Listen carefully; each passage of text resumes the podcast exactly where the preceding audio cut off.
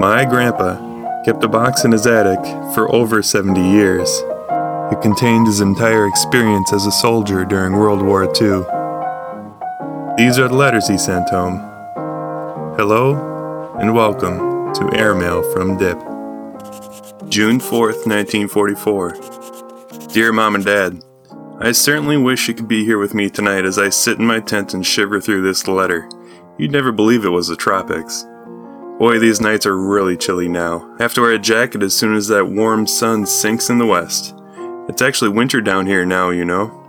The days are very nice, like June in Minneapolis, but at night we cover up with four woolen Army GI blankets. In fact, we get into bed early to get warm. By the sounds of your last letter, you are now having that warm, sunny spring weather I remember so well. Things certainly must be really rosy now with Dorothy home and those two little tots running around.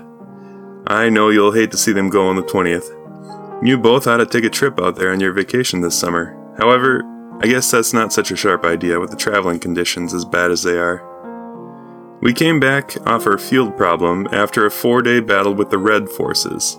Our side won, and I came through without a scratch but very much stiff and tired. I spent a couple of those days and nights on top of a hill, a young mountain, living on K rations and water. Three GIs and myself had to establish this OP to observe the fires of our battalion.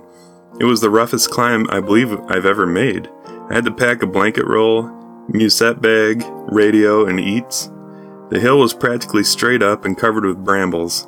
It took us an hour and a half to reach the top. We were lucky to have two sunny days and two starry nights. It was plenty cool, but don't know what we would have done if it would have rained. Your letter of the 24th of May, including the pictures, came yesterday. The pics were swell and I really enjoyed them. Was surprised to see how much Evelyn Jones has grown since the last time I saw her. It was good to see pictures of Art, Swanee, and Sykes again, which reminds me I must write to Mrs. Jones and thank her. Haven't heard from any of the boys over there for a long spell now. They must be kept pretty busy prepping for the big D Day. I just had two letters from Dot in two consecutive days, and both contained pictures of the family. Wonder what I did to deserve all this attention. That little Nancy is surely a cute one. The baby is still too young to look like anybody in a picture. I haven't had the time off lately to visit Lee or Roger. However, instead, Lee made the trip up to see me last Sunday. Rog didn't come along because he was busy at headquarters. We made a little photographic tour up the island, making snaps of a few of the natives and their homes. Lee is having the pictures developed. A week ago, we had a division parade at which the general gave a short speech. According to him, nobody knows at this time what is in store for the 25th. The thing we were pointing for has been postponed or something, so we are liable to be here for some time yet. Personally, I'd like to get going get the thing over with, and then take off for home. But I'm not running the war, so I guess I'll just sweat it out with the rest of the boys. Now it's 9:30 and well past my bedtime, so I'll say goodnight. Love, Dorrance.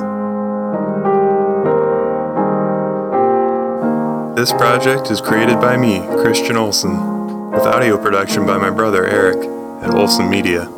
The piano music is performed and arranged by my other brother, Jonathan.